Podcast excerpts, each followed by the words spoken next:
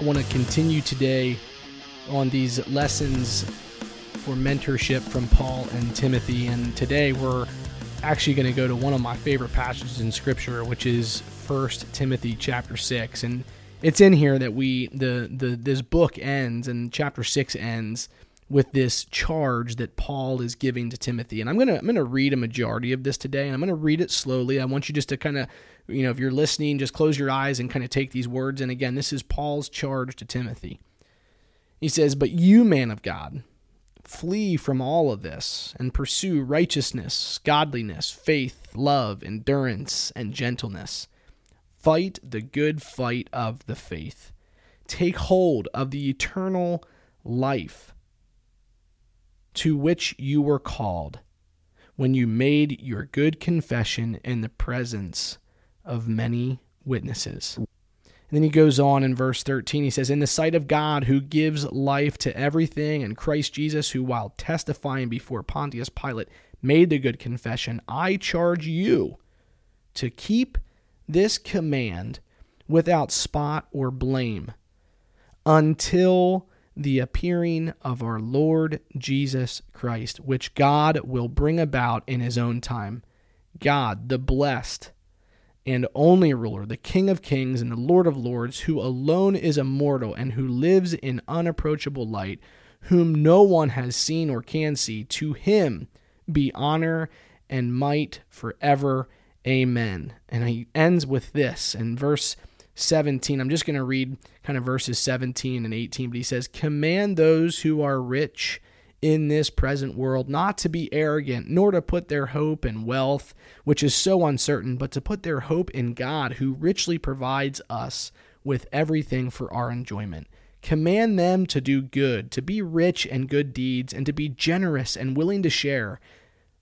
And then verse 19 In this way they will lay up treasure for themselves as a firm foundation for the coming age, so that they may take hold of the life that is truly life man, there's a lot to unpack here in this charge to Timothy. And I would encourage you to open your Bibles to 1 Timothy chapter 6 and go to verses, you know, 11 through 19, 11 through 20, uh, 21.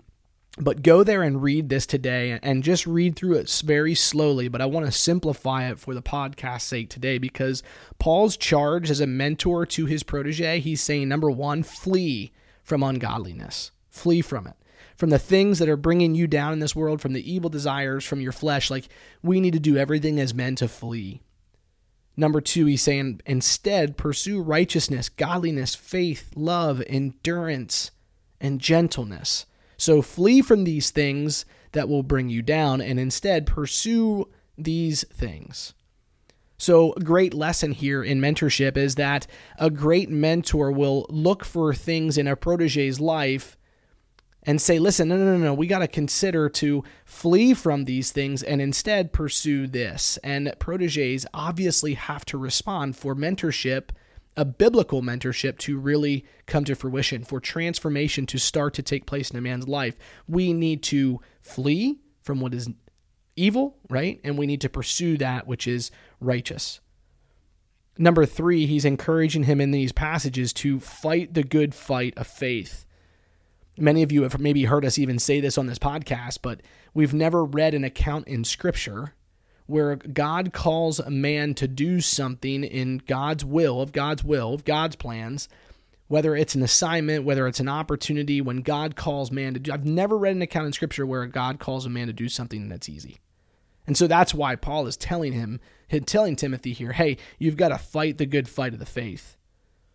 And the only way that we can do that is in number four, he's reminding him, hey, you have to think eternally here. Think about eternity. Think eternally as you're living out your life. And then I love this last part, which Paul is really encouraging Timothy to those people that are following him. He's encouraging him, hey, command humility, command good works from your people, command generosity. So, why am I sharing this, guys? Well, these are lessons for mentorship. And sometimes I believe we overcomplicate it and we don't know what to talk about, or we're wondering is like our time spending together as mentor and protege, is it really beneficial? Like, what do we do in this time? We see it play out here with Paul and Timothy, man. We can talk about the things that we need to flee from and instead replace those with things that we need to pursue. We need to talk about fighting the good fight of faith as men between mentor and protege.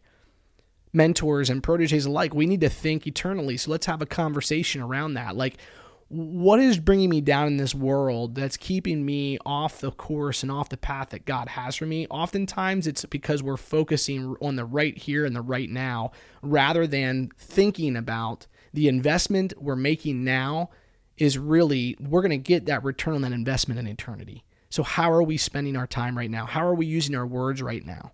What are our priorities right now? If it doesn't line up with eternity, man, we've got to kind of reconsider our priorities. And then lastly, it talks about commanding humility and good works and generosity. Man, how humble are we in this approach? Are we are we modeling good works? Are we serving those around us? Are we giving generously? Man, what an awesome passage of scripture here as a mentor and protege, as a charge from a mentor and protege to flee from the things that don't matter, to pursue the things that do to fight the good fight of faith, to think eternally, and to command humility, good works, and generosity. Man, I hope this spoke to somebody today. Guys, go out there, get on the mountain, mentor or be mentored. We'll talk to you guys next time.